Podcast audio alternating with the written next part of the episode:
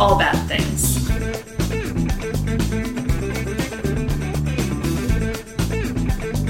Tragedies, disasters. That's Bad Things. Trigger warning for everything possible. What? Hannah. I'm David. I'm Rachel. And this is All Bad Things. Welcome, everybody. Welcome. Follow us on all your favorite social medias at Insta. Okay, yes. X.com, I think. Is it .com? Who knows? X. Facebook? Instagram, Facebook. Yes. TikTok. Our discussion group. Twitch. Reddit. Blue Sky. Threads. And our Facebook discussion group and our Discord. And at AllBadThingsPod. Yes. And email us allbadthingspod@gmail.com. So basically, if there's a social media out there. It. We're probably on there. AllBadThingsPod.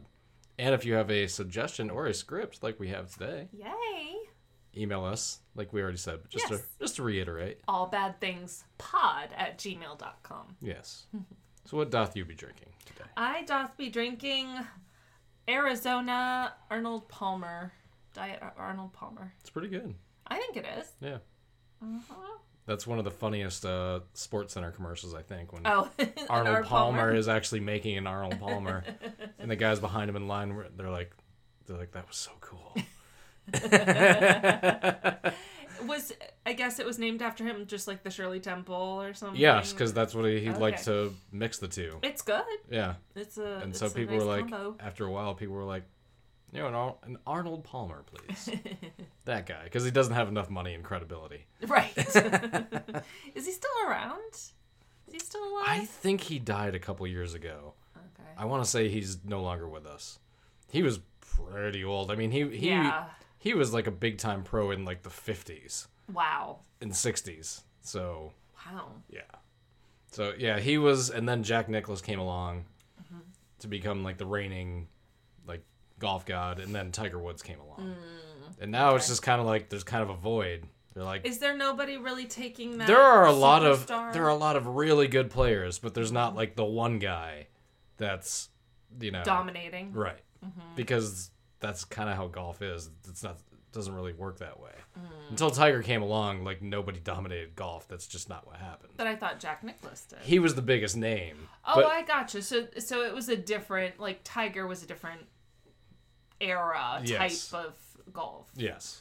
He was like the Michael Jordan of golf. Pretty much. As far as how he dominated and just like, again. But anyway, I'm only saying golf these chat. Things. Yes, golf chat on All Bad Things. But I'm only saying this because I feel like I've been golfing because I was just laying by the pool and it's 94 degrees today, I think. So after about an hour, I was like, okay, I think I'm good. Gotten all this. So if I start to pass out during the middle of reading this, you'll know it's from sunstroke. Oh, great. Yes. Good to know. Yeah. Call somebody. Somebody. Just somebody. Just pick somebody. Anyone. So I hear we have a listener script. Yes, I thought you might enjoy reading a listener script, especially who we have the treat of it being by. Let's see. So this is Born on the Bayou, Hurricane Audrey, Louisiana's Forgotten Storm in 1957 by Lee Hutch. Mm-hmm. Submitted to the All Bad Things podcast. It's like he's giving us like an assignment. Uh-huh. It's like we asked for this. I know. It's awesome. I love it. I love how people format their scripts. Mm-hmm. I feel like it is a complete window into personality, Absolutely. Right? Absolutely. Yes. And it's I love them all. I love the ones with like footnotes. I love the ones that are like essays. I love the ones that are kind of chaotic and jumbled. Like I love them all. Love them all. I love how we were just talking about the 1950s and Arnold Palmer, and this storm took place in 1957. There you go. I'm guessing these people weren't thinking about Arnold Palmer. Probably not, given it's about a hurricane. Yes. So we are going to begin this with a quote, apparently. Okay. So, quote, one of these days, the people of Louisiana are going to get good government, and they aren't going to like it. End quote. Huey P. Long. Okay. I have heard that name. I don't think I have. Who is that? I'm not sure. Okay. You just recognize the name? I do. Okay. And thank you, Lee, for another script. Absolutely. He was kind of thinking he was going to have to be on his last one, but we've gotten a couple since then, and I love it. Love all of our listener scripts. Please keep them coming. Yes. We love them. And we're going to have to get... ahead a little bit to be able to cover for when I'm in Scotland. So yes. It's helpful to have some extra scripts. You are going to be out of town for quite a while. Well, 14, 15 days? Yeah. Mm-hmm. Well, I guess that's quite a while in modern standards. Yes, it's much longer than a week. It's 2 weeks. Yes, it is 2 weeks. Before that, send away scripts. I mean, we have yes, a bunch too, so we can draw from that for sure. I just always like to have a little cash. Right, and if you're one of the people being like, I sent you a script like will you please read it, damn it. If you're still listening, remind us. Yes, you feel free to remind us. So, I guess this is that looks like kind of like the first chapter heading, sort of. Well, this is a proper It is? Writer's script. It is proper. This is a published author's script. Way more proper than what you'll ever have from us. That's true. So, born on the bayou, Hurricane Audrey, Louisiana's Forgotten Storm, 1957. Director's note, open with the usual banter, political rants, one-star review corner, if applicable. Man, we haven't so long. No, I just stopped reading reviews all the time. Discussion of beverages we have done, and give the location of Demetrius and Jesse Pinkman. They are both laying in the sun. In the living room, yes. They're very happy. Demetrius is in his little sweater. Mm-hmm. And still sunbathing. Yes. And Jesse was, when we saw him last, half twisted upside down. Corkscrewed around. Basking in the sunlight, yes. And Demetrius says hello to Anastasia. Yes, of course. So there is a dedication here. Mm. So my people, and by that I mean everyone in my home state, have been devastated by hurricanes on the regular since the middle of the 19th century. Yeah. Given the rise of the 24-hour news cycle in the late 20th century, the assumption that it has only been a recent thing is understandable, but history tells us otherwise. I would like to respectfully dedicate this episode to those lost in all the storms to battle the Bayou State, but especially to those I couldn't save in Katrina. That's right, because he was there. Oh, yeah, that's true. Yeah, I feel like any dedicated listener to All Bad Things knows well who Lee Hutch is. Yes. But Lee was a firefighter for quite some time, as well as an arson investigator. So he has had some very... He's had personal experience with hurricanes. Some very specific experience. Both as a civilian and as a firefighter. Mm-hmm. Mm-hmm. When it comes to disasters, Lee has firsthand knowledge and experience, unfortunately. I've thankfully always lived in a place where the worst we'll ever get is a blizzard, which they can be bad. Mm-hmm. But it's not as nearly as devastating as a hurricane. I've been through more than one hurricane, yes, that's for sure, but we didn't have Katrina-level shit. No, that was crazy. And we didn't even live in Miami when Andrew happened, so we've bypassed the worst of it. The worst was that I can remember was Wilma in 2005, and that was just like power was out for a few days, streets were flooded for a few days. Some people, it was actually a lot longer that they were without power, more like a couple weeks, but... Yeah. So the introduction.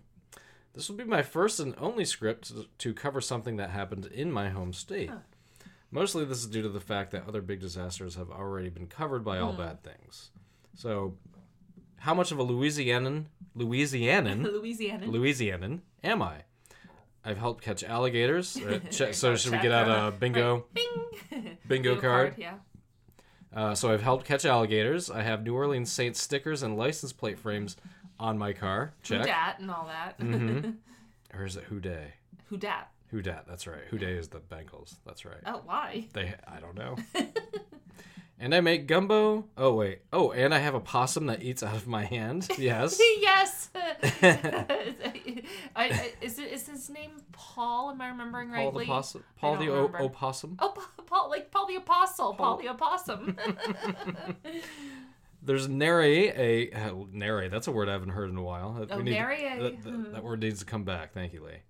There's nary a crustacean that I won't eat, and I make gumbo, jambalaya, and etouffee from scratch. Oh, nice. Now, you can't have my recipes. They are a family secret entrusted to me by my grandmothers and great-grandmother, I am sure. But I will definitely eat all of those. Have you ever had any gumbo or etouffee? I've had gumbo and jambalaya. I think I've had etouffee. Maybe. I think, if I'm not mistaken, etouffee means to smother. I don't know. I've definitely had gumbo and jambalaya. Jambalaya. Jambalaya. Although I've never been to Louisiana. Have you ever had crawfish? Hmm? Like this? Have you sucked the heads? I have not done that. No. And I haven't done like the thing. Like a lot. I've been to Ocean City, Maryland, a couple times. Obviously, crabs are big crustaceans, but mainly crabs. And I haven't done the thing where you put the whole bib on and like you crack the things open yourself. I have not done that either. The only thing I've done is like the. Like the prong thing for lobster tail. Almost like a nutcracker on the tail. Mm-hmm. So. You omnivores are an interesting breed. Yes. I love my home state. So back to the... back to Louisiana. Yes. I love my home state more than just about anything apart from boxing, redheads, and cats. That's a pretty good competition, knowingly. And redheaded Louisiana gals get extra bonus points from me. I even dated a redhead Louisiana gal named Audrey once. If you're listening, Audrey, I'm sorry about that thing with your sister. I was 19 and stupid, and I hope you went on to marry a millionaire. Moving on. That's hilarious. What I love the most about the state, and when I'm speaking of Louisiana, I mean southern Louisiana. Okay. Anyone who lives north of Interstate 10 is a Yankee. Wow. Oh, wow. What I love is the sense of family. We all treat each other as kin, regardless of whether we are related or not, though we usually are, and regardless of our color or creed. If you are from southern Louisiana, you are family. Period. That is what gets us through the hard times. I know we seem a bit odd to the rest of the United States. We dance at funerals. We laugh too hard and too loud. We eat things that you hire exterminators to kill. Our patois can be difficult to understand, especially if we are drunk, tired, excited, or some combination thereof. We like our music loud. Don't be offended if we call you baby. It isn't a sexual harassment thing. We call everyone that. Male, female, young, old, or in between. How you doing, baby? Just means how are you. And damn, we love our Saints. Thankfully, decades of Saints fandom also makes us well accustomed to heartbreak. We have that in common with Bills fans, right, David? Not anymore, because you've won a Super Bowl. So I don't want to hear about heartache from Saints. Although, I'll say this, because I just watched a YouTube video on this the other day. How the Saints didn't win like 2 or 3 Super Bowls is beyond me. They blew so many playoff games after they won their Super Bowl. It was like it was almost like, like, we're done. Like, we did it. Like, we could just go on from here on out and choke. I mean, they choked away. One of them was really given away by the referees, the famous Rams pass interference, non-pass interference call, whatever. But even beside that, and that's a legitimate gripe. But even beside that, they have blown so many playoff games since their Super Bowl win. It's like, you should have won at least been in a couple more. They've been to one. Only been to one? Yeah, and won it. So that's better than going to 4 and losing them all in a row. 4 years in a row. I will take the Saints... record. Yeah, I'll take the Saints Super Bowl record over my teams any day. 1-0 over 0-4. Yeah. And I believe the Saints are almost as old as the Bills. I believe the Saints started in 1966, if I'm not mistaken, or 67. And the Bills began in 1960. So they're almost as old as each other. So Hurricane Audrey hit southwest Louisiana, far from the glitz and glamour of New Orleans in 1957. Because of the time and the area that it hit, the storm was quickly forgotten by all except those that it impacted.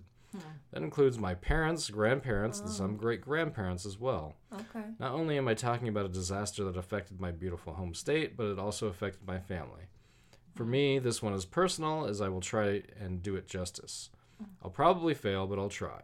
Think of the script as my love letter to Louisiana. Aw, that's very nice. Yes. That's a really nice idea. A word about sources. So...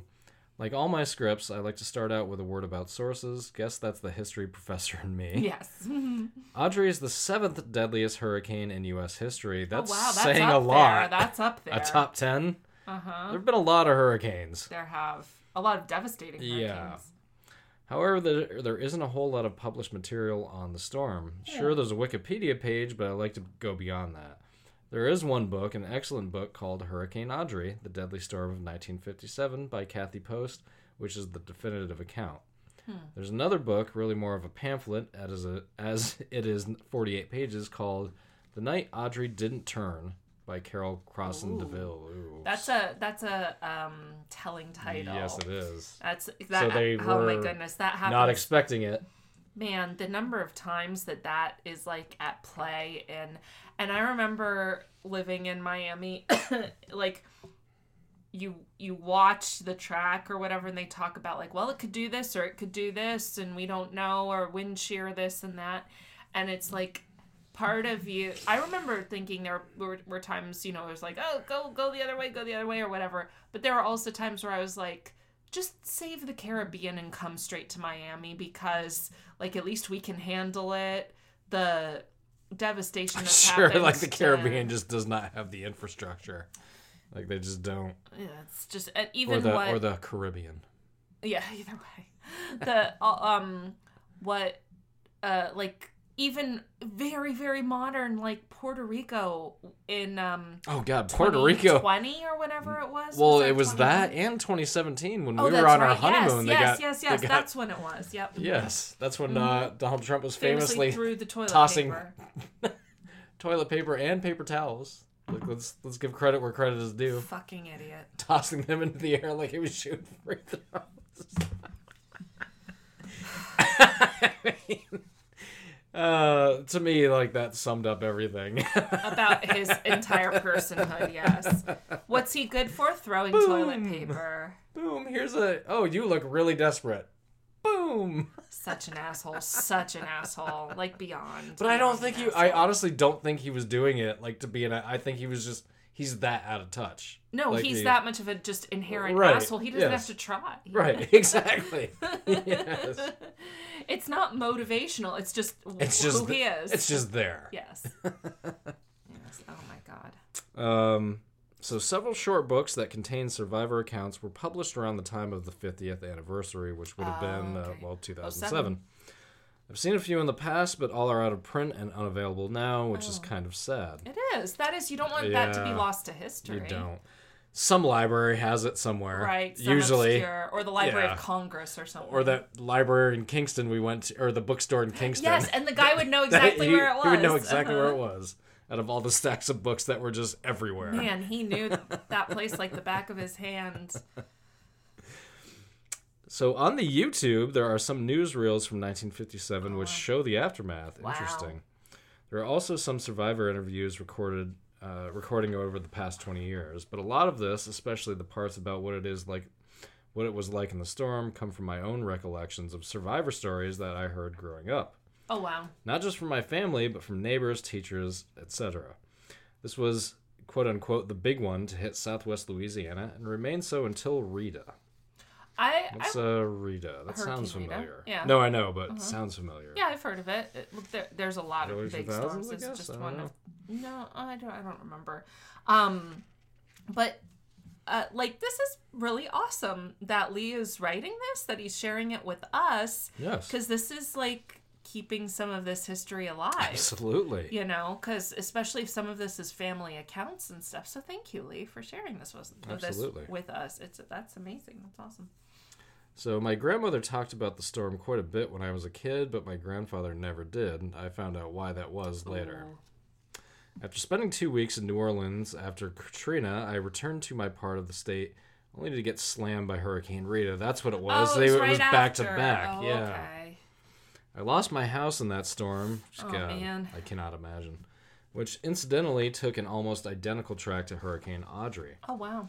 My grandfather saw how much I was haunted by what I had seen in New Orleans. Yeah. Now, this was 2005, and he was 84 years old. Oh, wow. My grandmother had long since passed away. I had been raised by my grandfather since I was 8 years old, and he knew me better than anyone.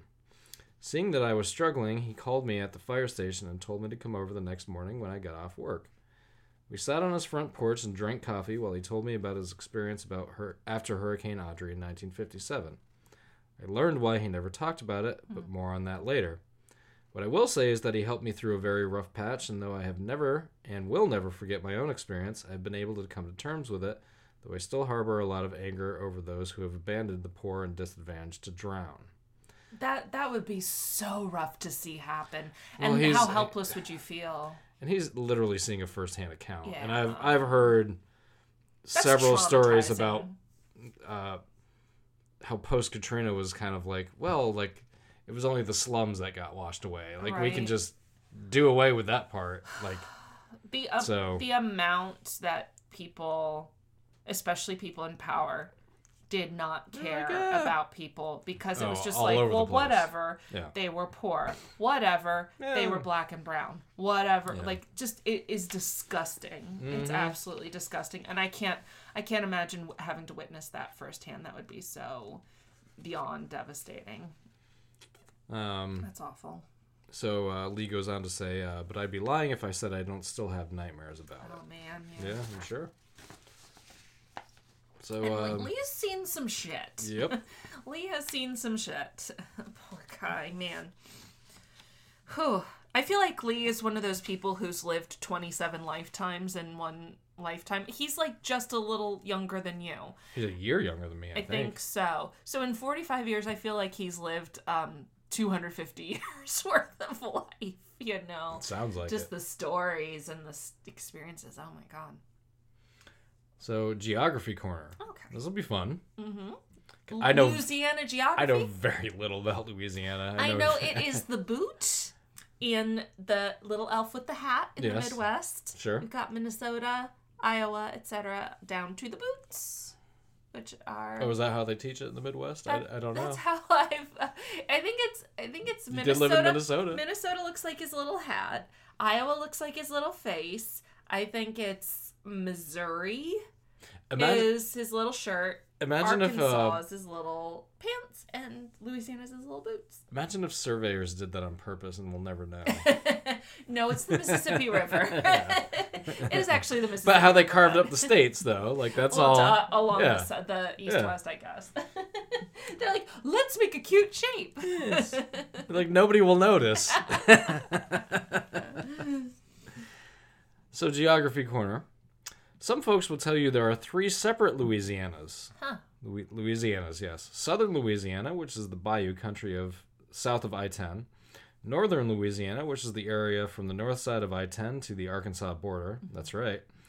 And New Orleans. But that's true. There are some cities that they kind of, like Miami it's its own or South thing. Florida is its own state, right? Yeah. New York City is its own thing, right? Mm-hmm. Separate from the rest of the state. There's definitely, like, Chicago is a complete outlier in the state of Illinois. I grew up in the same state as New York City, though you would never fucking know it. No. It's so far away. Mm-hmm. I grew up in the same state as Tallahassee, but oh my God, is it nothing like Tallahassee? Floribama Shore, everybody. Floribama, Jesus. God.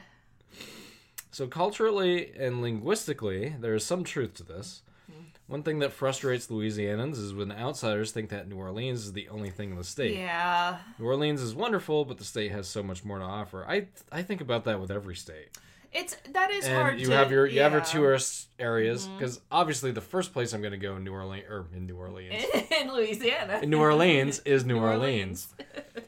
If they had not played the Bills, what was it? 2 years ago? It was 2 years ago on Thanksgiving. Yeah, I was like, because that is one stadium I'm definitely going to go to, but I won't get the chance again until 2029. Oh, that's a long time. Yes. You know, it would be super fun if we went to go see the Saints. Just see a game. Pick a game, you know, like a good game with the Saints. And have Lee meet us there. Yeah. I was gonna say maybe the Saints and the Jets, but they follow the same schedule as the Bills. So you'd have to pick somebody because I would want to root for the Saints wholeheartedly. Right. Well, yeah, same against the Patriots. I would want to see them crush the Jets or the Patriots. What non-division team do you hate? Not really anybody. Like, yeah, I just don't feel... Cowboys, you hate the Cowboys. Not in the same sense, though. Well, but you still... We only meet up the Cowboys in the Super Bowl, and those were a long time ago. But you don't like them. I don't like them, but I don't hate them at this point either. But you would cheer for the Saints over the Cowboys, sure, right? Yes, well, there you go. Sure. There you go. No, if I'm going to the Superdome, it's got to be to see the Bills. Oh. It has to be. We'll see. Maybe something will work out in the schedule in the next couple of years. Hmm. Maybe. Go Derek Carr. Okay. Let's see. So where did I leave off? Okay. So I'm not going to belabor geography corner here, but I'm sure you've all seen a map of Louisiana, probably during hurricane season. Yes. Yeah. What I will say is that Hurricane Audrey struck the far southwestern part of the state. Ground zero was Cameron Parish. That's a thing in Louisiana. Is like parishes, no parishes. Yes. Mm-hmm. Like it's not like counties. It's like subdivisions. Yeah, right? It's like pikes in Tennessee. Like if we drive through Tennessee, there's pikes all around, and it's like, what is the? Okay. Anyway. So ground zero is Cameron Parish. Let me draw you a picture of that parish so you can get the lay of the land, and I have included a map for our esteemed hosts. Esteemed. Thank you for the estimation. Oh, here we go. That's a picture. I think those are both picture pages. Okay. Picture pages. Thank you for the pictures. We're good with pictures. Holly Beach. We've got. I think that's what we're supposed to be looking at. Yep. Okay. All right. So just across the Lake Pass is the city of Port Arthur, Texas. Oh, okay. I skipped a sentence. My bad. I see Port Arthur. Yep. The rectangle is Cameron Parish. Okay, so this is the border here. The long part of the rectangle is the Gulf Coast. To the left, to the left or west, on the short end you have Sabine Lake and Sabine Pass. Which is the border between Texas and this part of Louisiana. Oh, okay. Just across the lake/pass is the city of Port Arthur, Texas, with a murder rate to rival Bogota. Bogota. I was going to say, what's Bogota? Bogota. Bogota. I wonder why. Is it like lots of criminal activity? We're watching a series on that again. It's all the meth and the fucking... Oh, drug stuff, yeah. Yeah. Bogota is Colombia, though, right? Yes. Yeah, that's what I thought. That's what's his name? Escobar type. Yes. No, Medellin was Escobar. Well, I think just anywhere in Colombia, it seemingly anywhere in that part of the world, like he was around. They actually, on The Real Housewives of New York went to Bogota. Oh, okay. And they ended up on a boat I've heard Colombia is, like, fucking gorgeous. I'm sure just always had, like... I think it's just always been run by like semi-criminal elements. So. I feel like as North Americans, we need You're Wrong About to fully delve into how much of South America really is like owned and Mexico owned and run by the cartel, because that's the impression we're being given. Sure. But I feel like there's probably some truth and probably some bullshit. Just like with anything, of course. Yeah. So most Texans will tell you that Port Arthur is really a part of Louisiana, which is culturally true. Mm. To the right, on the short end of the rectangle, you have Vermilion Parish. I wonder if that's what the Slipknot song is about. Is it called Vermilion Parish? It's just called Vermilion. No, vermilion's a color. Oh, it is? Yeah. Oh. It's like a red color. Really? Yeah. I did not know that until just now. Oh. In Minnesota, we had Vermilion Falls. I remember going to see Vermilion Falls. So, no, it's a color. Never heard of that as a color. You've never heard of Vermilion. Not in the context of a color, no. You've never bought a box of pastels, and it shows. I guess not. So, about midway up, running lengthwise from east to west, you have the intercoastal waterway. That's probably that. Yep. And then on top, on the top long end of the rectangle, you have he's got the Calcasieu Parish. Calcasieu. Yeah, there's Calcasieu Lake. I was going to say Calcasieu Parish. And then there's Lake Charles. I feel like I've heard of Lake Charles. Yeah, Lake Charles, Louisiana. Yeah. Yes, I think. I don't know why, but my friend Bob worked there for a little bit. Oh, maybe that's why. He did. Yes. That's, yeah. Okay. And then I don't think he was there for a year, but he told me some crazy story of like people's cars just get flooded and they leave them behind because apparently that's bridges or something. Yes, yeah. And apparently that's just like something you do. I'll come back when it's dry. Yeah, talk about like a foreign fucking. Yeah. My goodness. So most of the rectangle is taken up by marsh and wildlife refuge. Yeah, you can see the Sabine National Wildlife Refuge and Lacassine National Wildlife Refuge and Rockefeller Wildlife Refuge. Just what he was about to say. Oh, to the west, no, it's okay. Sorry, Lee. To the west, you have the Sabine National Wildlife Refuge. Yeah. To the east, you have the Rockefeller National Wildlife Refuge. You have Calcasieu Lake, which takes up the middle part of the rectangle. To the west, you have Black Lake and Five Lakes, and in the east, you have Grand Lake. Basically, this parish is mostly marsh and bayous right along the Gulf. You can tell because there's little tiny spots of water all over. So, and not like, and have some fun on the bayou. And not like fun shit. Like there's like alligators and like deadly shit in there. Like where I grew up next to three rivers, but nothing in there was going to kill you. You did not grow anywhere near the bayou. The only way you're going to die in one of those rivers is if you drowned or a boating accident. You know, plenty of those.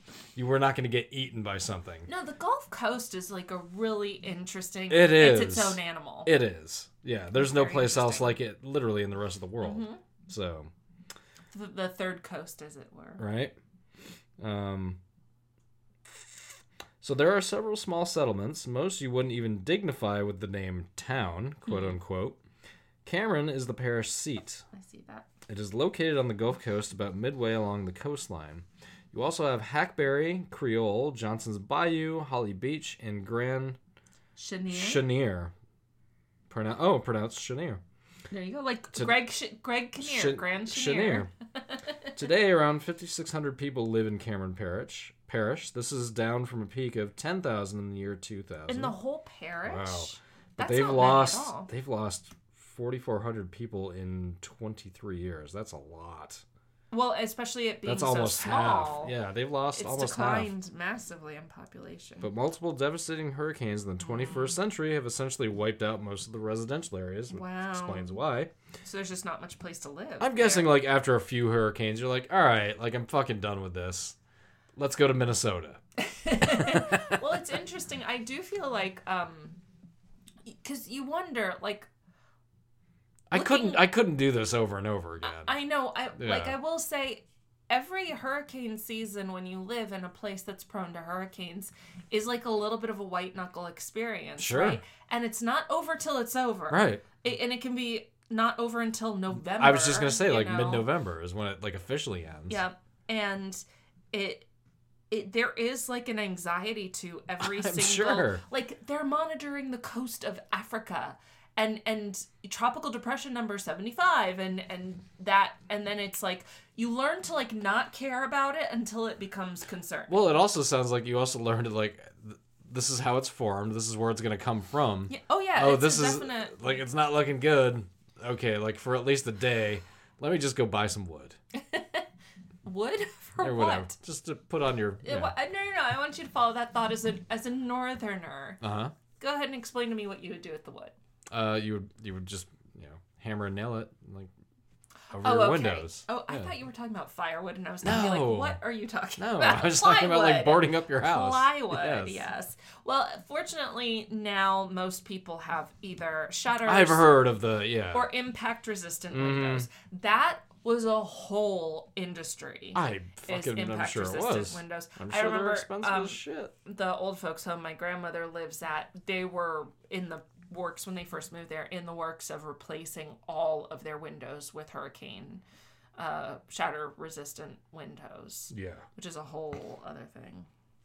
So the year of the storm there were around 6,000 people living in the parish, so so 400 more than modern day. So they had like there was some people and then they had like a bit of a spike and then back down to where they were almost 70 years ago. Jeez, wow. 65 years ago? 66 years ago. Yeah. My God. The 1950s are that far away. Yes. All the people born in the 50s are in their 60s or 70s. Yeah. That's crazy. So most of the parish lives in very close proximity to the Gulf and the bayous, which make hurricanes particularly dangerous there. Since we all know about hurricanes and what they are, I am not going to have a hurricane corner. Okay. That's fair. We've probably covered, like, the science behind it. We've talked about the Saffir-Simpson scale, their formation, etc. Yes. Mm-hmm. So we're at the beginning. Okay. Storms have hammered Louisiana for hundreds of years. Mm-hmm. The first recorded one was in 1527. And that's just recorded. Correct. Yeah. Which is why that term is very important. Recorded. Yes. Like, something else could have happened that maybe it killed everybody. Mm-hmm. And there was nobody there to record anything. Mm-hmm. Nobody left, rather. So in total, the state has been hit by 106 hurricanes or tropical storms between 1851 and 2008. That is 150 years. There's been lot. How many? There has been 106. 106. Okay. In 150 years, major hurricanes, it said, right? Or what is it? Says hurricanes or tropical storms. Okay, so hurricanes or tropical storms. So that's one every year and a half or less. Basically. Yeah. Uh-huh. It's one every 1 to 2 years. Yes. 1 to 2 years, you're going to get one. Mm-hmm. That's too many. Yeah, way too many. An annual occurrence is not cool. And we know dozens that hit prior to 1851 and several more since 2008.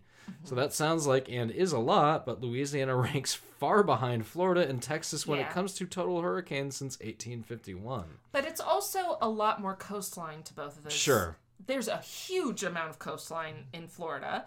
Florida just dangles off the map. Well, this is what he says. He says, but those reasons should be obvious. Yeah. Florida is a peninsula, and Texas has as much Gulf coastline as the rest of the Gulf states combined. Yeah. So it is just a much bigger target. Mm-hmm. Still, we Louisianans are no stranger to storms, unfortunately. So it was the summer of 1957. Patsy Cline was, quote-unquote, walking after midnight. Yeah. I go walking after midnight in the moonlight. I know the name Patsy Cline. I know she was a country singer. In the moonlight. I just don't know any of her songs. We've done it in the small band. Okay. I see a weeping willow crying on his pillow. Something crying for me. I didn't sing it, so I don't remember all the lyrics. Elvis was doing some jailhouse rock. That's right. That one. And Jerry Lee Lewis, a native of Louisiana, was telling us there was a whole lot of shaking going on, quote unquote. A whole lot of shaking going on. There was indeed later that year when he married his 13-year-old cousin. Yes, it's so gross. Yes. It's so gross. While he was still technically married to his previous wife. Yeah. Oh my God, yes. It gets so uncomfortable so fast with Jerry Lee Lewis. Well, just that time, like even up to like, I would say even to like the mid-80s, there's just weird things going on as far as marriage goes. People had some really creepy ideas about children for a while. Yeah. At least we have... Until the internet came along, people were like, no, that's just wrong. Like, you should stop doing that. At least I feel like in that way, society has slightly evolved. At least we got a couple of good songs out of it. Like, whatever. Like, not all is lost. But if you put it in the context of this guy is singing to a 13-year-old, that really ruins those songs. Yeah. This adult. I'm going to just erase what you just said from my mind. This adult is a pedophile. Yes. So that's a bit much, even for Louisiana. Lewis was from Faraday, Louisiana, which was also the birthplace of the singer Mickey Gilley of urban cowboy fame. Don't think I ever saw that. Urban Cowboy was... the movie. Yeah, what's his name? John Travolta, right? I was going to say John Lovitz. That was John the wrong Lovitz. John. Way wrong. If you had confused those two, I would have made like a doctor's appointment for like soon. Dementia. Yes. Like, she confused John Travolta and John Lovitz. There is nothing to... That's why we're here. And what's the medical billing code for that? Yeah. John Lovitz, John Travolta. She's got something. And I'm bringing her here to figure out what it is. It's called the Travolta-Lovitz dementia, apparently. Hey, somebody's got to be the first. I guess. Did that get you? It did. Where were we? I don't even know. Urban Cowboy. Yes. So it was also the birthplace of the TV, even evangelist, charlatan Jimmy Swaggart. Oh, James. You know, the guy who, in the 1980s, got caught in a prostitution scandal and had the recorded speech where he starts crying and says, I have seen that. Yeah, also fuck all televangelists. Yes. They can all go fuck themselves. They're all like that. All of them. Yep. Every single one. You have to do that. They are literally, they're all projecting their own shit onto everybody else and get money for it. That's the problem, is they're getting money for it. Should we do that? Can we do that? Televangelists is... Well, I want to project my feelings onto everybody. Just ask for money. Sure, it would actually be really Send us money. Anyone with charisma, that's what it takes. That's all it takes, really. Right. A good salesmanship. I mean, look at the Righteous Gemstones, right? It's yeah. We gotta get back into that show because it's still going on. It just takes that's why. And sorry, Lee, for this massive left-hand turn. But we're gonna sidebar. That's why I am now convinced that. If someone is charming, everyone's first instinct should be to completely distrust them.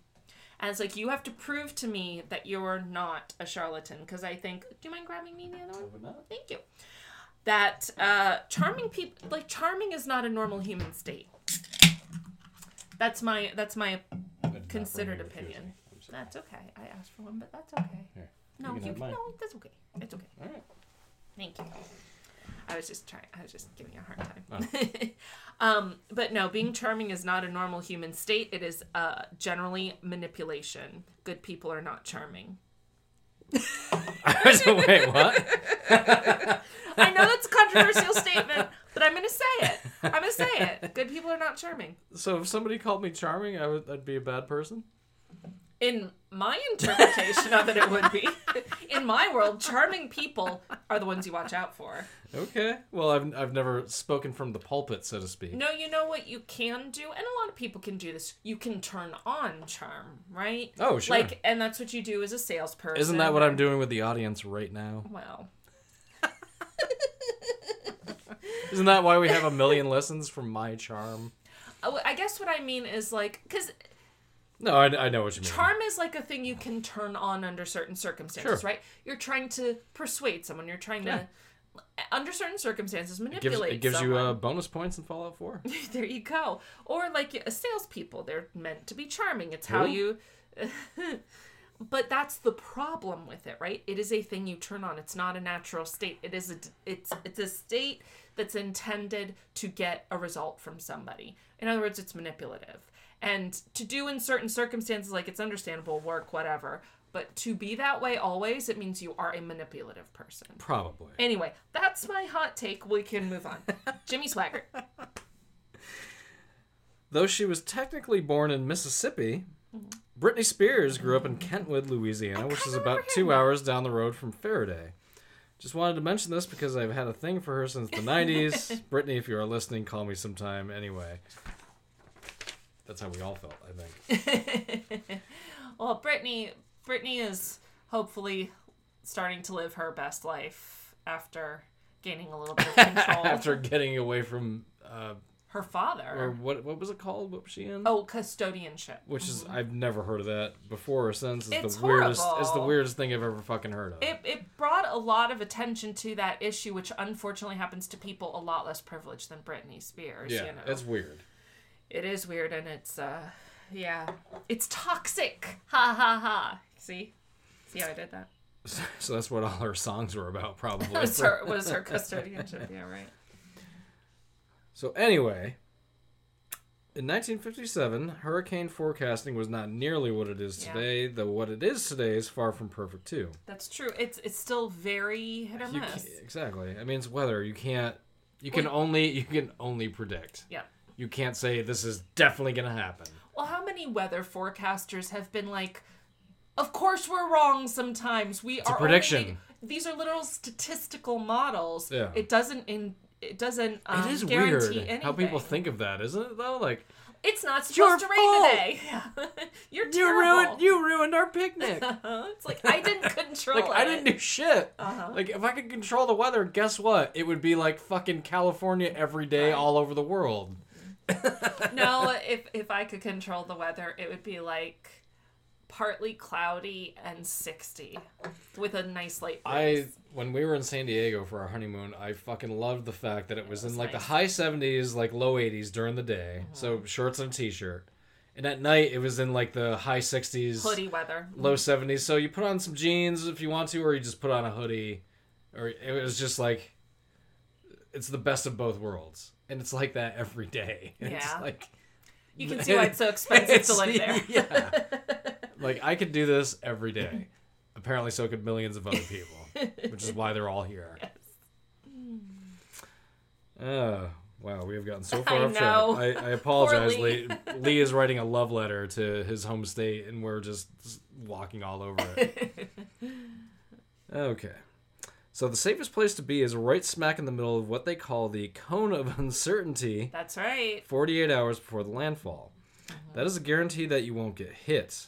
I prefer to call it the Cone of Doom, but no one at the National Hurricane Center will return my email suggestions. When I was a kid, one of the local weathermen came to my elementary school and talked to us about hurricanes. I went home and told my grandfather that I wanted to be a weatherman. He said, quote, "There's only two kinds of people who tried and predict the weather on the Gulf Coast, newcomers and fools.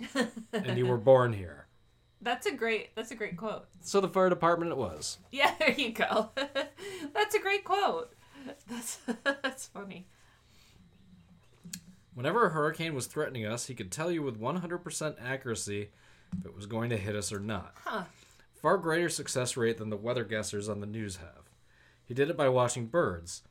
He said that if the birds were flying overhead and not stopping, get ready. Mm. If they were stopping to eat or sit in trees on the power lines, you were safe. That makes a ton of sense. It really does. It's amazing how many, animals will give us warnings. Yes, they do. They do. They absolutely do. Well, I've told you that, if you're not at home at night or something and I feel like I hear a noise, I look at Jesse at the foot of the bed, and if Jesse's still passed out, I'm fine. Nothing... nobody's getting into the house. He hears noises that we couldn't possibly hear. And his little head would be up, and his ears perked, he would be running if it was something he felt was a danger. So yeah. But also just the wisdom of listening to people who have grown up somewhere, right? Mm-hmm. Because there is something to be said for a wisdom in knowing the lay of the land and just how things work. There's got to be a word for it, folk knowledge, I guess. Sure. There's old wives' tales or whatever they're called or folklore, but then there's also wisdom to certain amounts of that. So, and it's usually something as silly or not silly, but as small as oh, look at the birds, Oh, you see the birds sitting on the power lines were flying. You would honestly think that'd be an obvious thing though. Because, but also, I guess not. A weather forecaster can't say, oh, well, it's not hitting because of the birds on the line. Because they bought millions of dollars worth of shit, they can't be we're just going to watch the birds and see what they do. I mean, I guess they could technically say, hey, there is this, folk lore or folk. It's not lore, though. Folk wisdom. That if you see the birds on the wire, we're okay. But you can't tell people. Well, I mean, you're fine. Don't worry. Well, it's also called native wisdom. There's a thing in my industry no native knowledge, meaning we don't want our procedure to come down to it's got to be instinct, yeah, of right. some sort. It has to be on paper. Yes. Mm-hmm. Yep, and there's industry for that, of course. Yeah. But, indigenous people for ages and ages have had, ways to... It's a human thing. They're we're going to follow the birds, whatever they do. There's human wisdom that's passed down from experience, and it is stuff like that. Although I will say, at this point, we fucked up the planet so much, I wonder how much is changing some of that stuff, Where even the birds are fucked up at this point or something, I think they're still okay as far as predicting we should get out of here before, but maybe not. They're better than us. Who the hell knows? Yes. For sure. When I was a kid, one of the local weathermen came to my elementary school and talked to us about hurricanes. Oh yes, okay. And he became a fireman. Yes. So the fire department was. Okay, I'm on the wrong... sorry, Lee. Nah. Whenever a hurricane was threatening us, he could tell you with 100% accuracy. I read that part. You already read that whole thing, I think. We were safe. Okay. But my favorite weather quote of his was when we were watching the news before one storm hit. I can't remember which one. That is when my 80-year-old, at the time, grandfather said, quote, "What is it about these weathermen? As soon as the storm gets in the Gulf, they start having orgasms on live TV." Unquote. That sounds like an old guy thing to say. I mean, he wasn't wrong. Mm-hmm. I remember as my grandfather got older, and you know he had Parkinson's dementia, his filter like loosened, started to go away, and he would tell a dirty joke here and there or something, and it was just so funny because he was a pretty otherwise like straight-laced kind of guy and didn't really tell that type of thing in mixed company or whatever. So it was really funny because it was just out of nowhere that he would do that, and it's anyway. So I'm a fireman, not a weatherman, and no one has ever accused me of having excess intelligence, so I'm not going to go into how hurricanes form because I don't understand it. That's fair. We don't either, but we've tried. Exactly. Just silly. And we've tried with nuclear... yes. Fission. Uh-huh. Something else like... Fallout. Yeah. Like, sure. We've tried a lot of things. To be fair, I'm not sure how much scientists understand it either. In 1957, we did not have weather satellites. This is true. Yeah. There was not a satellite period in 1957. Mm-hmm. Though hurricanes could be seen on radar, they had to be close enough for land-based radar to pick them up. Mm-hmm. Instead, the National Weather Service relied on weather reports coming in from ships and monitoring shortwave radio forecasts from the islands and the Caribbean to know when a storm formed. When there was a storm out there, they would send Hurricane Hunter aircraft to fly into it to take instrument readings. Fuck that. Yes. Never doing that job. Nope. Which would be used to predict the anticipated track. At this time, the 24-hour hurricane forecast had an error cone of plus minus 125 miles in either direction. That's a lot of... That's a lot of variation. Yeah. At 48 hours, it was plus minus 300 miles, which is even... Well, yes, because it's a little farther out, so yeah. That would leave a 600-mile swath of people panicking. Yeah. And that's just from, I mean, and there could be another hurricane coming in. Mm-hmm. I mean, that's a lot of land. Mm-hmm. So on June 22nd, a disorganized tropical wave drifted lazily westward into the Bay of Campeche. At 7 a.m. Central Standard Time on June 24th, a shrimp boat sent in a spot weather report indicating that the system had organized into a tropical depression. Huh. This particular June, the surface temperatures in the Gulf were 3 degrees Fahrenheit above normal, and due to the atmospheric conditions, it was the perfect setup for a hurricane to develop. Not for nothing, but that's one of the issues with climate change, is with rising ocean temperatures, it's making conditions better and better for worse and worse storms. And making them happen more often. Yes. So that's why, like, we're now, like, busting through Category 5s, you know, and getting into Category 6s, basically, of hurricanes, because the conditions are, this is one of the consequences of that type of change. So the following morning, June 25th, an aircraft was dispatched to fly into the storm. The aircraft reported that the system had developed into a hurricane and was rapidly intensifying. It received a name, Audrey, and the storm was located about 380 miles southeast of Brownsville, Texas. The storm was moving north at a slow pace as it danced around the edge of a high-pressure system. So this, if they did the naming conventions the same as they do now, this was the first named storm of the season. Yep. Audrey, that's true. Over the course of the following day, the storm continued to strengthen at a steady pace, reaching the equivalent of a Category 2 hurricane on June 27th and Category 3 a mere 6 hours later. That's fast. That's fast to be intensifying. However, this was before the Saffir-Simpson hurricane intensity scale, and so there were no hurricane categories. Categories? Categories. I like how you said that. Categories. hurricane was a hurricane. There is still some debate as to whether Audrey made a final landfall as a 3 or a 4, but that really doesn't matter. Yeah. What does matter is the monumental series of clusterfucks, bad luck, and OG, quote-unquote, perfect storm, which combined to kill hundreds of people. So we're into another chapter, essentially. Louisiana gals, won't you come out tonight? Okay. Yeah, it's that's based on a song. Buffalo Gals Won't You Come Out Tonight is the original. It's an old, like, that threw me vaudeville off, era type of thing. I honestly thought it said originally won't come out tonight. Oh. Won't you come out tonight? So. Yeah, I think it was Buffalo Gals Won't You Come Out Tonight? Come out tonight. There I think go. So. I could be making that up. It could just be another category. I've lived my entire life on the Gulf Coast. This is Lee speaking, not me, obviously. Mm-hmm. I've never been to the Gulf Coast. I've only been to. I have been to Tallahassee. I don't think I've even been there. Well, you've been to the Tampa-ish area. So you've been on the Gulf Coast. For like 6 hours. Yeah. That's true. Well, you went to Bills game on.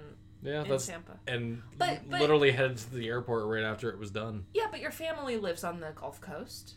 I get it. Yeah, that's true. Uh-huh. Yeah, I don't know. I don't know Florida geography for shit. So. It's on the west coast of Florida that a bunch of your family lives. So that is the Gulf Coast. Yeah, sure. It's the Florida Gulf Coast. Right, because the other side is the Atlantic Ocean. That's obviously. Right. And south of it is Cuba. Basically, 90 miles from Key West, as it were. So I've lived my entire life on the Gulf Coast, mostly in Louisiana, but also in Texas. Summers here are not for the faint of heart, as they are hard on Yankees and animals. I like how he throws both together. Yankees with animals, yeah. No, Yankees and animals, like being like almost like we're the same. That's what I mean. Yeah. Think 100-degree temperatures with 100% humidity. Yeah, that's the problem. Fuck that dry heat shit. This heat sucks the very marrow from your bones. It does. It really was no different in 1957, except they didn't have the joys of central air conditioning or even window units. I really can't imagine. How did people even end up in these places, you know? Well, they just did. They just ended up. They're like, well, I can grow cabbage, so I won't starve. There is an acclimation too. Of course. For nothing. But if you're in a cold environment long enough, you start getting a little used to it. Well, that's the thing. And it feels warmer when it's 60, and vice versa for.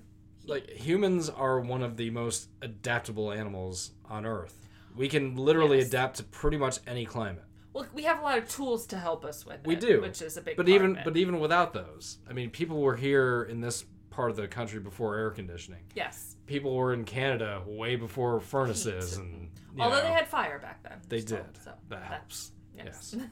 Definitely helps. But you didn't have fires going all throughout the house. Otherwise, that meant your house was on fire. Right. Yes.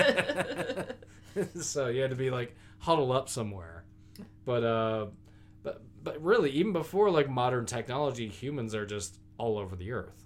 Yes, humans are highly adaptable because of our tool use. Mm-hmm. That's our biggest our biggest boon as a species, but the biggest downfall to the planet. Yes. So this heat and humidity was no different in 1957. Both of my parents grew up in houses that had no air conditioning, and I grew up in a house that had window units and no central air.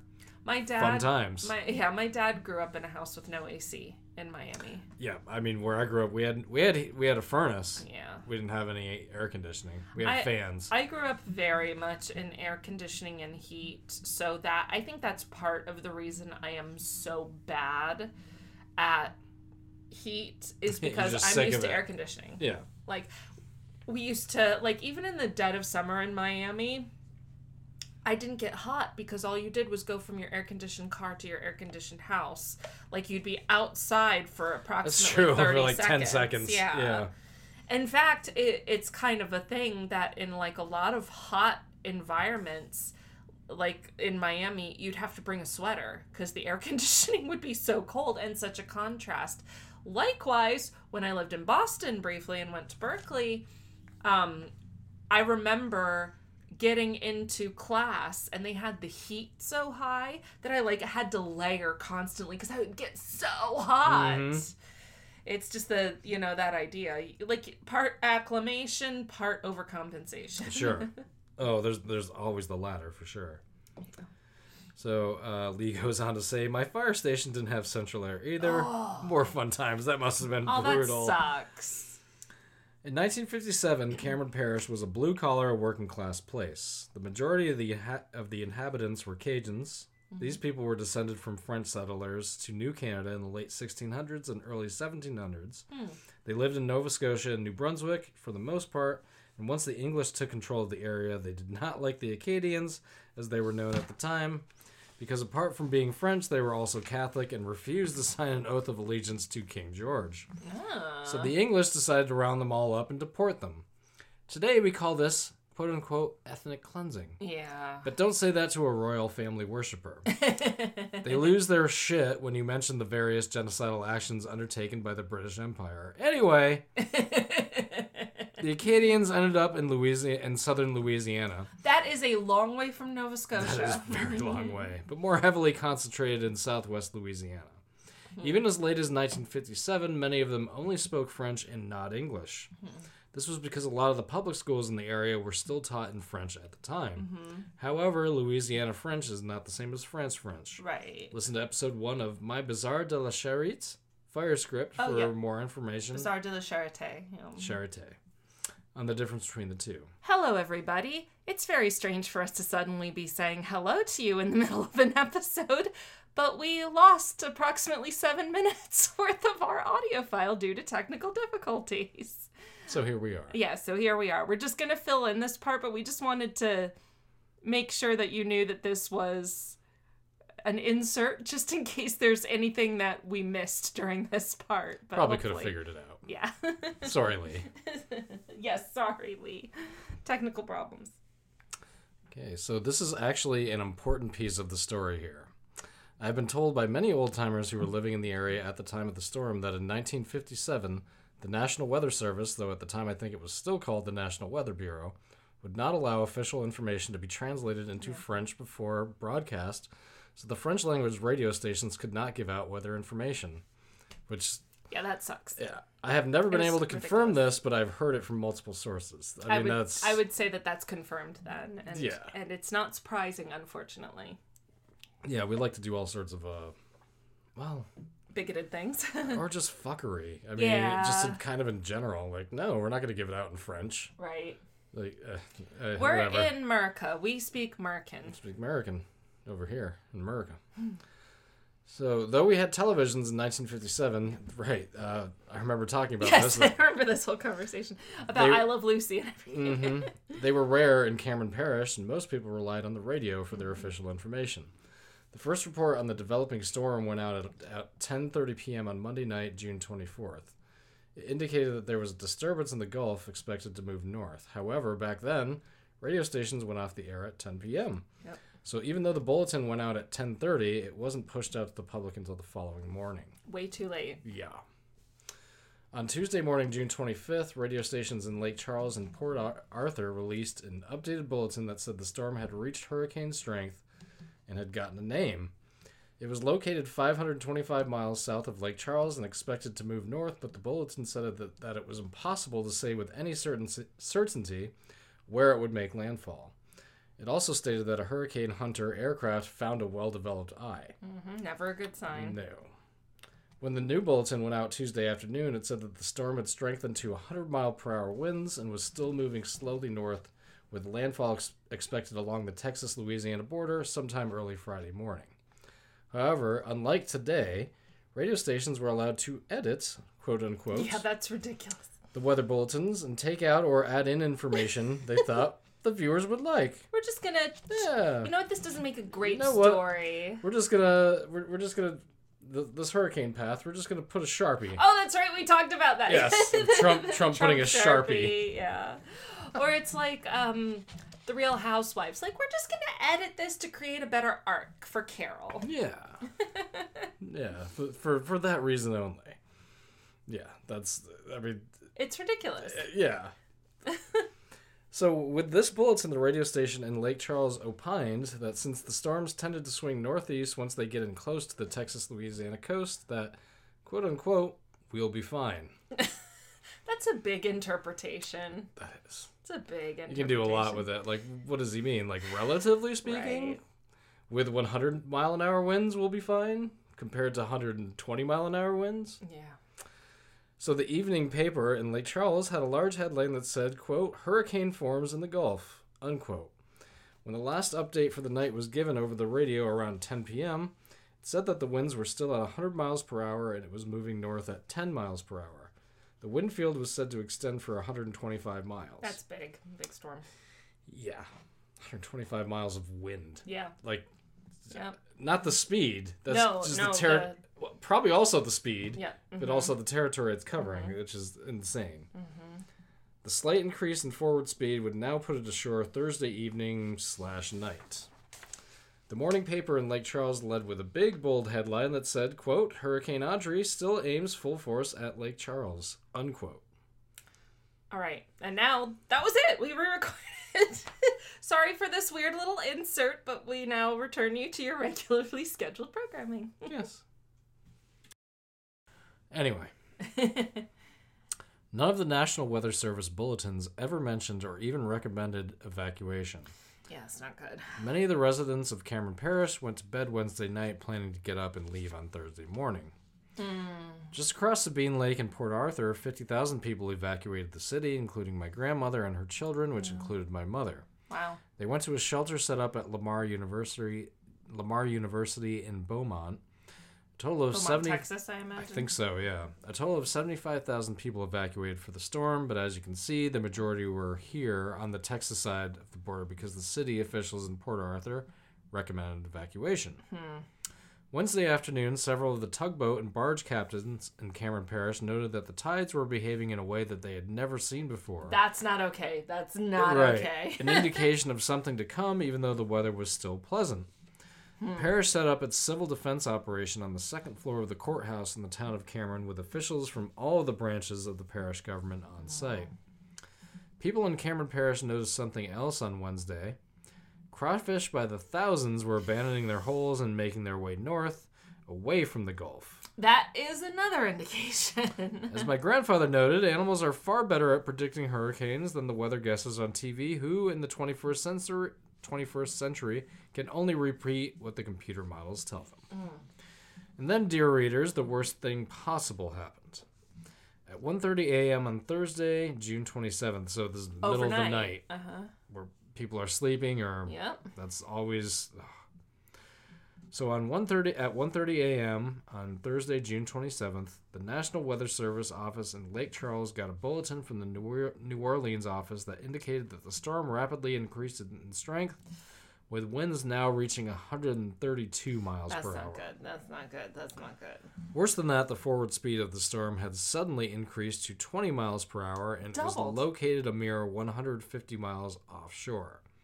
All of the radio stations had gone off air for the night at 10 p.m., so there was no way to warn the settlements right along the coast. This is definitely well before 24-hour anything. Mm-hmm. Like even decades later, the TV still stopped airing. They aired the national anthem at midnight, and they would go off the air. I was still a little kid when.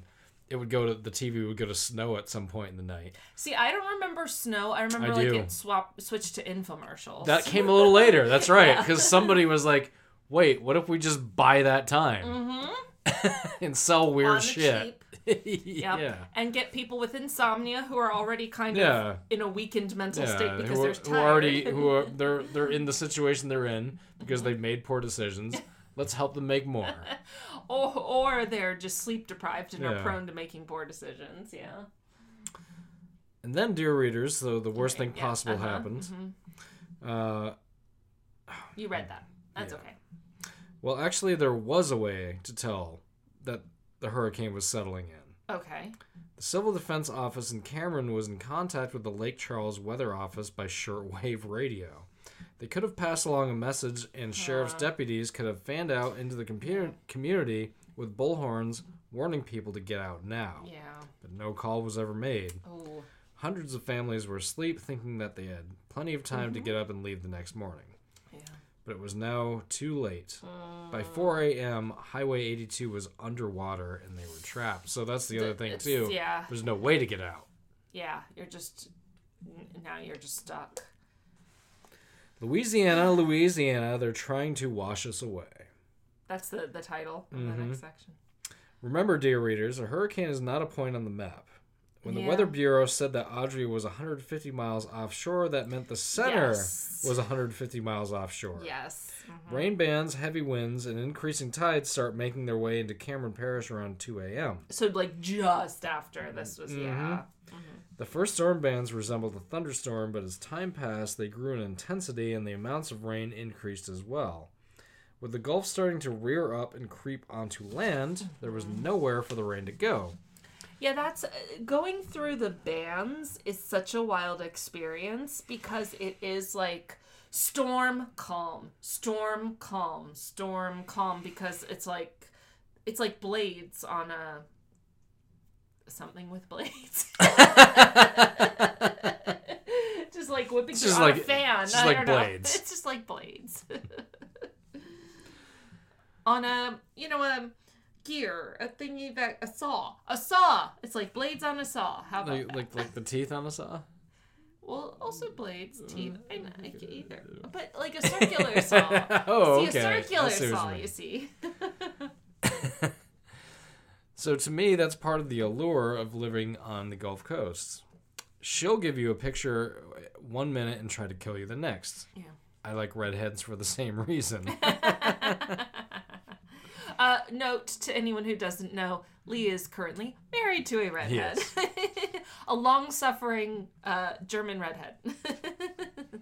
I'm sure all of you in All Bad Things Land are familiar with that old Gordon Lightfoot song that says, quote, "Does anyone know where the love of God goes when the waves turn the minutes to hours?" Unquote. Where the wave God when the waves goes. Turn the minute. Yeah. Mm-hmm. He was right, but when it comes to hurricanes, you can also say, quote, "Does anyone know where the love of God goes when the wind turns the minutes to hours?" Unquote. I've been through 16 hurricanes. Wow, Lee. Some were in my fire department youth, and some have been after, but most were during my time on the job. Not only did we get hit a lot, usually with smaller storms, but not always. I was part of an interagency hurricane response team. Oh, okay. I continued on that team when I was an arson investigator. Mm. This meant that I worked during some storms and that hit other places. Okay. We would pre-stage with swift water rescue, communications, and security assets. I've been through the eye wall of a few storms, Category 3 being the strongest. Wow. You know how people talk about tornadoes sounding like freight trains? Yeah. Well, the way I will explain hurricane winds is like this. Imagine standing next to a jet engine for hours and hours and hours. Jesus. That's about it. Wow. So keep that in mind as I talk about Hurricane Audrey. That does not sound fun. No, it does not at all. Wow. My dad was not quite 5 years old when the hurricane hit. That summer, he and his parents and sister, they are Irish twins. Mm-hmm. Do you know what that means? Born within like 18-ish months of each other. I thought it was born like within a year of each other. I think it's used pretty colloquially, loosely, to be like between 1 and 2 years or ish, or like 18 months, a year and a half. Okay. Like basically, the mom didn't get much downtime. No. Or the birthing parent did not get much downtime. So they were temporarily living just outside of Orange, Texas.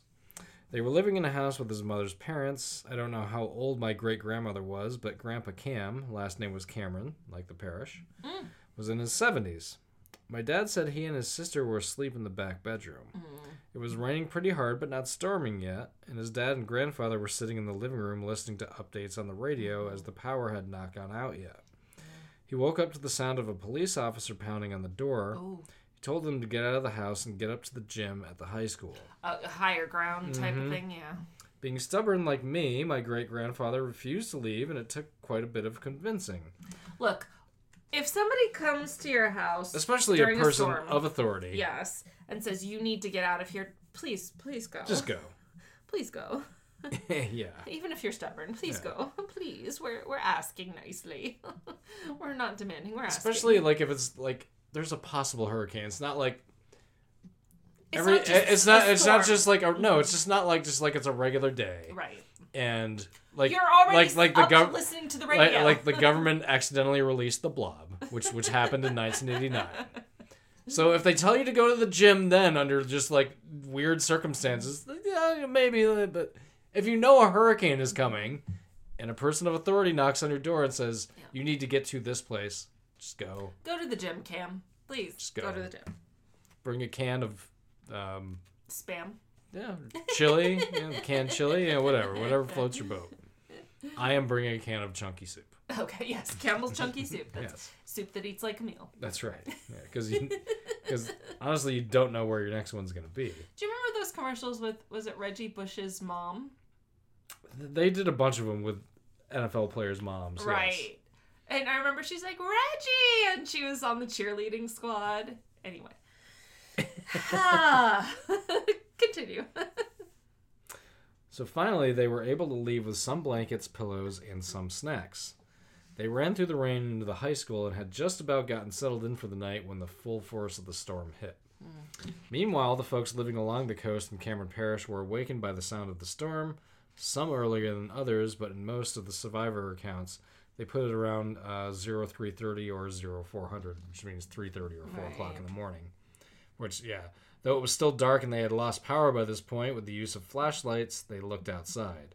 What they saw filled them with horror. Yeah. The Gulf of Mexico was now surrounding their house. Oh, my God. Rather than having time to pack up and leave, they were trapped. Yeah. Soon the Gulf began to make its way into their houses as the surge rose and waves began to pound against the windows. Can you fucking... No. I wonder... I cannot imagine that. Sometimes, because, like... Because this shit happened with Katrina, right? Like, much more recently than this. But, like, I have thought about, like, what do you even do? And the answer is it turns into sheer survival at that point. And I would think, like, my logic is, like, one, you're probably okay for hypothermia. Because it's the summer, you're in a tropical climate, right? So that's kind of the idea. The water's not going to be too cold. Right. You're probably going to be okay on that front. But there remains the fact that, like, you have to be... Well, the first thing would be you have to, like, try to avoid objects, right? Because, sure, like, if eventually you get pushed out of your house, you're on the roof, right? Mm-hmm. That's your last place to go. That's where we're going. Yeah. Before So people fled to their attics, where many of them kept an axe in case they needed to chop a hole and get onto the roof. Well, there you go. I guess keep an axe in your attic is the lesson here. This is a good idea if you live in a surge zone, and I have had several in my attic for this very purpose. Purpose. What the fuck? You said perfect before. Perfect. So if the water was stationary, the houses would have been fine, as most were of pier and beam construction and raised off the ground by a foot or two. Okay. However, moving water exerts an enormous amount of force. Yes, it does. Oh, no. Add to it the force of the waves hammering against the house, and soon people's homes began to float off their foundations. Jesus Christ. Okay, so at that point, it is literally raft territory. Yes. And at that point, you're basically what people in the tsunami... We're in, right? And at that point, I don't know what you do other than try and stay above water away from flying objects. No shit, right? So by this point, some had already made their way onto the roofs. Others were trapped inside of the attic of a floating house. Oh, God. The force of the wind ripped and pulled at people, flinging many of them into the raging surge where they became entangled in trees, fences, or power lines. Oh, my God. There's the other issue. How do you hold on to your little raft in the middle of a literal hurricane? Mothers had children ripped out of their arms, and children saw their parents or grandparents drown. As one survivor said, quote, at that point, it was all over but to cry, unquote. Oh, Jesus. This is such a bummer. Well, it's a Lee story. Well, it's a disaster podcast, so of course it's a bummer. But, oh, my God. At the Cameron Parish Courthouse, which housed the Civil Defense Office, today we call it the Office of Emergency Management. Oh, yeah. Water began to flood the basement, which also contains the jail, so the prisoners were released. Then it began to flood the first floor, which caused a hasty relocation of the civil defense people onto the second floor. Wow. Water soon reached the second floor with wave action on top of that, but the sturdy building held on. It would be the only structure left standing on that part of the coast. Wow. Thankfully, it was 3 stories. Like, no shit. Jesus. Yeah, because you would think, like, well, I have a second story. Sorry, that's your second story is not good enough. Yeah. Oh my and there were waves crashing into the second story, which made, I mean, no. Around 7 a.m., the storm officially roared ashore. So this is all just the... this is the preamble. With winds of upwards of 145 miles per hour. No. That's not okay. As the storm made official landfall, it pushed a massive wind-blown wave with it on top of the surge, which was already around 14 feet high. Jesus, storm surge is so scary. This massive wave obliterated the few houses on the coast that were still standing by this point. Jesus. Few people who saw this wave coming ashore lived to tell about it. Wow. However, just enough did that we know that it happened. You mean didn't live to tell about it? You said live to tell about it. Few people who saw the wave coming ashore lived to tell about it. Yeah, that's how we said it. Okay. Few people, like... Oh, few people. I gotcha. Mm-hmm. However, just enough that we know that it happened. Yeah. The official landfall point was halfway in between Sabine Pass and Johnson's Bayou in western Cameron Parish. I see Sabine Pass. I see Sabine. It doesn't show it exactly, but I think it's really right over here. Those who found themselves floating on pieces of wreckage had something else to contend with, too. Something just as dangerous as the wind and the water. Swamp animals, terrified terrified of the howling wind, their eyes stung by salt water, tried to climb aboard any piece of debris they could, even those with humans on them. Raccoons, nutria, alligators, cattle, and a particular kind of a bastard who... Though not only found in Louisiana, loves the marsh. Yes, dear readers, I am speaking of the dreaded cottonmouth or water moccasin. Oh my god! This sounds like a horror movie. Yeah, it is. Like, you picture a gator, like, or a snake slithering up onto, like, somebody's door that they're hanging on to. The snake would be worse. Like, really. It's all bad. Yeah. It's not like I'm going to invite one of the over. Like gator or snake. I think I'm going with the gator though over the snake for sure. I guess you could hold on to the. You could wrap around. You could wrestle gator. You can. And like close its mouth. Yeah. I mean, we're just saying that. I mean, we're acting like we could do it. Yeah. What they are is highly curious, which is why they sometimes move towards people in boats. It isn't to attack them, but rather to check them out. We're talking about. Okay. Yes. However, in these hurricane conditions. The snakes were as scared as the humans, and they instinctively lashed out at anything in their path. Sure. This is no different than a frightened dog might snap at one person's hand. Yeah. Or face. As I found out. The surge, using the bayous and inlets, would push almost 25 miles inland. That's crazy. That is... One husband and wife floating on the roof of their house would be carried 10 miles by the current. Around 40,000 head of cattle drown in the water, sure. Oh, yeah. Audrey showed no mercy to man or beast alike, but it wasn't just Louisiana that suffered. The storm spawned 19 tornadoes, most of which hit Alabama. Oh, my God. El Dorado, Arkansas, had homes with roof damage from straight-line winds. Arkansas! That's all the way up Louisiana. The remnants of Audrey interacted with the front line, with a front in the Midwest, which dumped torrential rain on Missouri, Illinois, and Indiana. 2 women drowned in Indianapolis when a bus they were riding in was swept off the road by a flash flood. Oh, my God. 3 more people drowned outside of Indianapolis as 1,000 homes were flooded. This is crazy. In Indianapolis? Yes. Which is basically, like, from what I understand, like dead center in Indiana, I think. Yeah, it is kind of central Indiana. Yeah. 3 more people drowned outside of Indianapolis as 1,000 homes were flooded. And some 500,000 acres of crops in Indiana were destroyed. Yeah. And in Reelsville, a train was swept away when a flooded river toppled a bridge. Oh, my God. 10 people were killed in New York State as winds gusted to 100 miles per hour. Crossing into Canada, 80-mile-per-hour winds raked Lake Ontario. That is a powerful storm that it made that all the way up the U.S., straight up. A child and a firefighter trying to rescue them drowned, and 3 people were killed in car accidents attributed to the weather in Ontario. Oh, my God. In Montreal, 10 people were killed in a storm-related and storm-related accidents, making Hurricane Audrey the deadliest tropical storm to hit Quebec. Jesus. And then it was over. Oh, my God. So that thing just tore through, straight up through North America.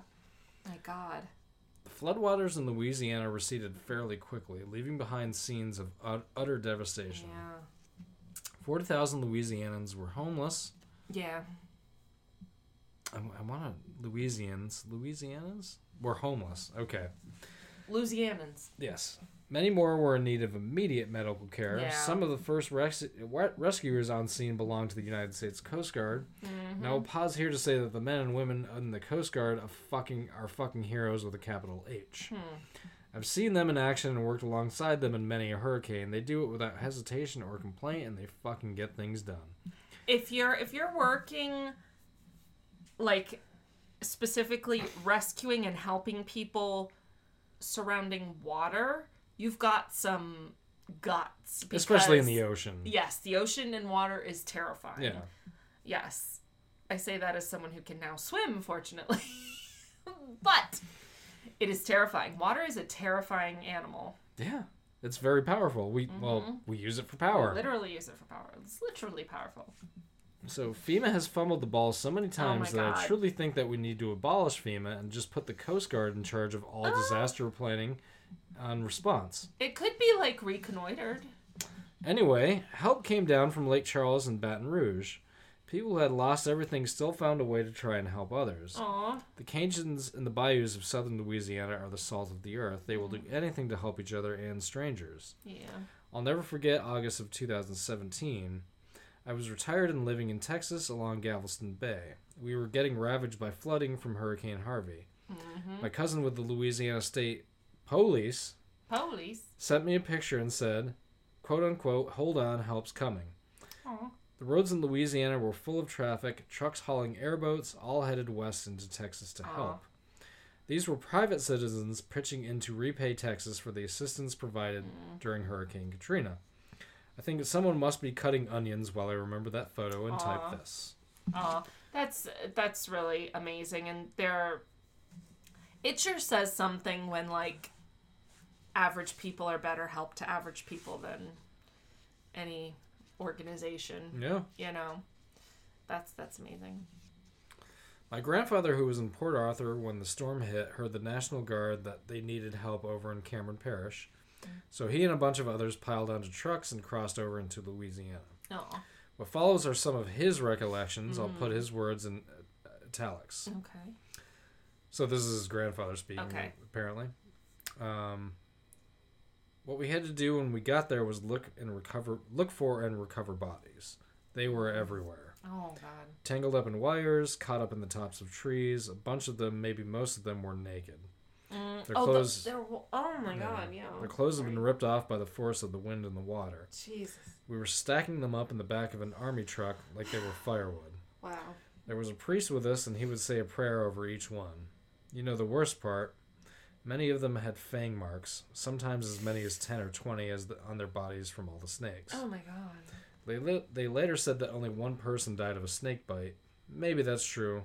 Maybe the people we picked up were already dead when the snakes started on them. Jesus Herbert, pronounced Hebert, Jesus Hebert. You mean Jesus Hebert? Mm-hmm. Christ. I sure hope they were. Many of the dead were children, even babies, too young to swim or not strong enough to last in the water. I was there when we liberated Dachau. Oh, my God. Jesus! He's talking about liberating, Dachau is a concentration camp. Yes, in World War II. Oh, my God. Lee. So having to go through both of those. Your grandfather lived 75 lifetimes. Oh, my God. So I was there when we liberated Dachau, and that's the worst thing I ever saw in my life, but Audrey was a close second. Jesus Christ. So that was his grandfather. So now this is making a lot of sense when Lee said that, like, he was having a hard time kind of being haunted by his experiences, and his grandfather was like, well, we've got that in common, so let's talk about it. And you want to hear about Dachau. Like, right? What the fuck? Oh my god! But But he did a very good job. Oh my god! I'm trying to visualize what that would be like, being a rescue recovery team going into a zone where you know people are going to be dead. Yes. And he's a civilian doing this. Correct. And just seeing how people died would be probably the worst thing. And like, because it could be you, me, it could be anybody. Like if you're just caught in this thing, like yeah. It would get really overwhelming really quickly. Your brain would need to sort of cut you off at some point, emotionally, to just be able to do it. To see, like, babies and children, that's a particular type of devastation. It's all devastating. I'm sure they were also seeing dead animals and stuff. Oh, for sure. It's just all horrifically tragic. This is quite literally going through a war zone. Yes, it's a war against nature, mm-hmm. basically, yeah. Well, and we don't stand a chance against nature. That's the problem. Yeah. He told me that a few days after the storm, they were driving down Highway 82 towards what was left of the town of Cameron. Mm-hmm. Up ahead, it looked like the road was moving, so the guy driving the truck slowed down. When they got closer, they saw it was moving. Cottonmouths don't like salt water. God. Oh my God! Jesus, so it was just Christ. Filled with snakes. And their swampy habitat was now full of it, so they congregated on the highway. Oh my god. The snake road stretched for a few miles. We were talking thousands and thousands of unhappy snakes. They had no choice but to drive over them. There were so many that the truck was having a hard time getting traction. No. On the road's actual service. I'm not afraid of snakes, but... that is the stuff of nightmares. Yes, that is nightmare fuel. Oh my god. I'm not afraid of snakes, but I'm not unafraid of them either. Right. I'm just like, afraid of snakes. I just don't want to encounter. I'm just like, all right, he's over there. Yeah, like, that's fine. That's good. Stay over there. Like, mm-hmm. like I'm not gonna freak out, but I'm like, that's sufficient. It's 40 feet away. Let's socially distance. Yeah.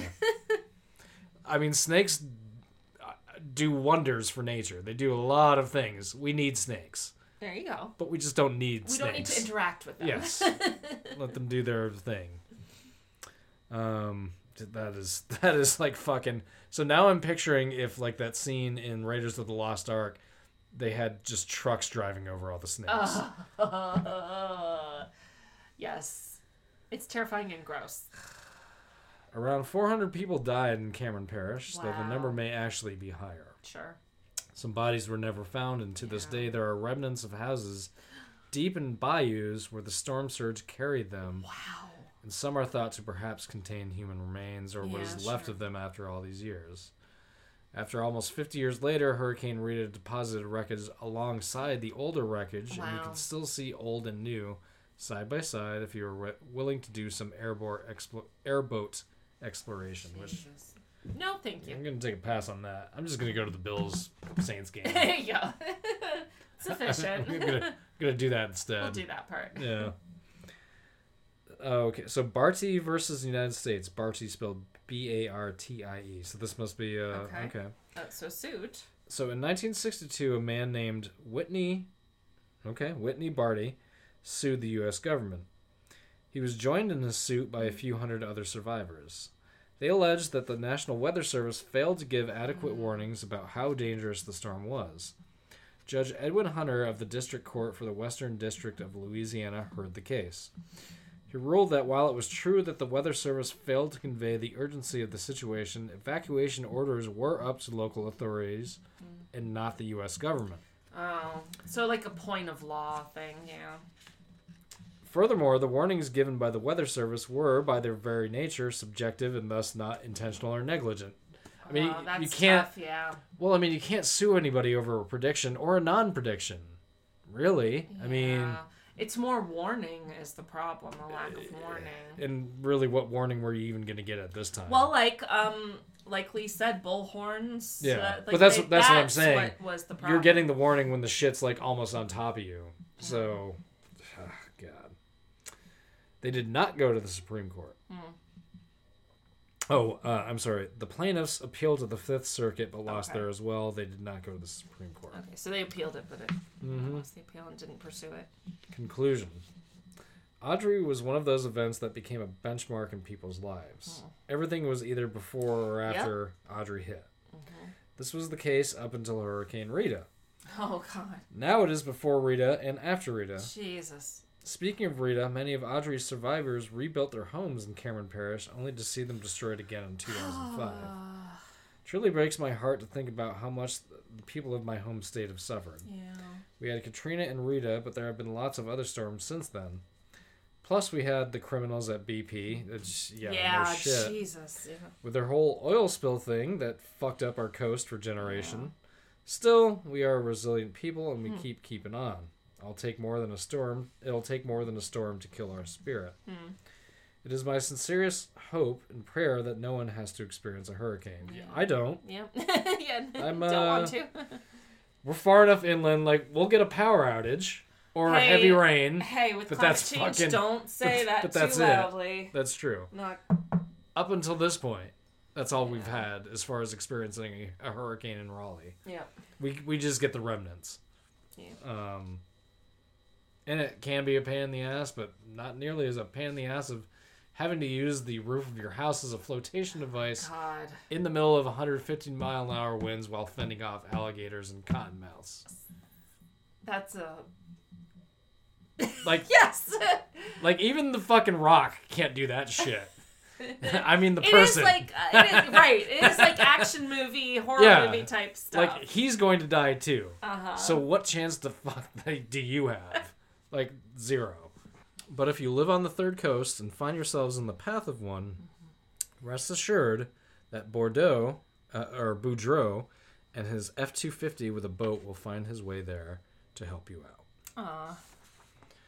This was a tough story to tell, and I hope I did it and my people justice. You did. Yes, that was amazing. Until next time, dear listeners, take care of yourselves and each other. Mm-hmm. Who dat says they gonna beat them Saints? Kindest regards, Lee Hutch. P.S. Her Imperial Highness Grand Duchess Anastasia Colleen Hutchison sends her love to Demetrius. Yes. Demetrius sends his love back. Yes. Wow, that's... That was awesome. Well, I should say that was an awesome story. Yes. Like, a well-told story. We know what we mean. Yes. Your script was amazing. The disaster was awful. We know that. I just keep thinking of, like, riding along your... Although it's dark in the middle of the night, it's 150-mile-an-hour winds, water... Those people who got bit by snakes or never saw it coming. Yeah. It's not like... Yeah. There's nothing good about any of it. No. That's horrible. Well, now I know I'm never living in Louisiana. Southern Louisiana, southwestern Louisiana at least, right? Any of it. Like, no. You know, it's really more that there are a lot of places that, like, living below sea level carries a risk. And especially as sea levels rise, like, these places will become obliterated. Like, these places are going to go underwater. Yes. Mm-hmm. And will be lost cities, basically. And the thing... Might happen in our we don't have grandchildren. We have nieces and nephews. Might happen in their lifetimes. I don't think it's going to happen in ours. Mm. I hope not. Yeah. It's... Anyway, I could get very dark and depressing about it. I just won't. But that was... Thank you, Lee, for writing that. That was awesome. The script was awesome. And it's important to keep this information and including, like your grandfather's quotes, including that stuff to keep those accounts alive and keep that information out there. Because the accounts of the aftermath and what happened during and before, those are all very important. Incredibly important, because that's the best accounts we have of any history or firsthand. Mm-hmm. So, yeah. Wow. Yeah. I'm going to vote no on hurricanes. Let's put it up to a national referendum. Yeah. We'll just eliminate them. No. It's that simple. Like, Trump is going to get so desperate after his fifth indictment and be like, I'm going to pass a referendum. We're going to stop all the hurricanes. And he'll get all these votes. Because I would vote for that too if I fucking lived. Like he if said, it were a real thing. Yeah, he said he's gonna stop it. My like God. I'm good for that. He's gonna nuke it, but whatever. Like, could that be worse than sharing a raft with a cottonmouth and an alligator? Jesus. Probably not. Which do you prefer? Well, we already went through that. The alligator. It's slower than the cottonmouth, and right. You know, just you know, you can maybe ride one, maybe. Yeah. No, that story was, yeah, not fun. No. I don't think we've ever really gotten into, we've done hurricanes, obviously. Mm-hmm. I don't think we've ever gotten into the recovery of a hurricane. Because it's not easy to, it takes years. Yeah. Years and years. But like I said, 50 years later, 48 years later, another hurricane happened, and now, like, the remnants of both are, like, merged together. Like, there's some kind of, you know, like, it's some kind of bookend. Right. Mm-hmm. Yeah, well, that's the thing is, like, when it comes to aftermath, we're living in the aftermath. People there are still living in this aftermath. That's true. Yeah. 65 years later, 66 years later, yeah. Mm-hmm. Yeah. That's wild. No. That's wild. I'll take a blizzard. Okay. I'll take none of it. Yeah, you might freeze to death, but you know that's got to be more fun than fending off cottonmouths and alligators. None of it is fun. No. None of it is fun. I'll take a blizzard, meaning the Sunday. I'll just do there that. You go. Yeah. See, we'll all just take the upside down right thickness of a Dairy Queen blizzard. Yes, let's go get one right now. There you go. Man, I miss blizzards. I wish they did them in with almond milk ice cream. That's true. You can't have one. Man. I'm going to go get one. I used to love those. All right. So that was Born on the Bayou, Hurricane Audrey, Louisiana's Forgotten Storm, 1957, by Lee Hutch, esteemed author and historian and former firefighter and arson investigator, Lee Hutch. Thank you, good sir. I doff my cap to you. This has been another episode of All Bad Things. I'm Rachel. I'm David. We'll see you next week.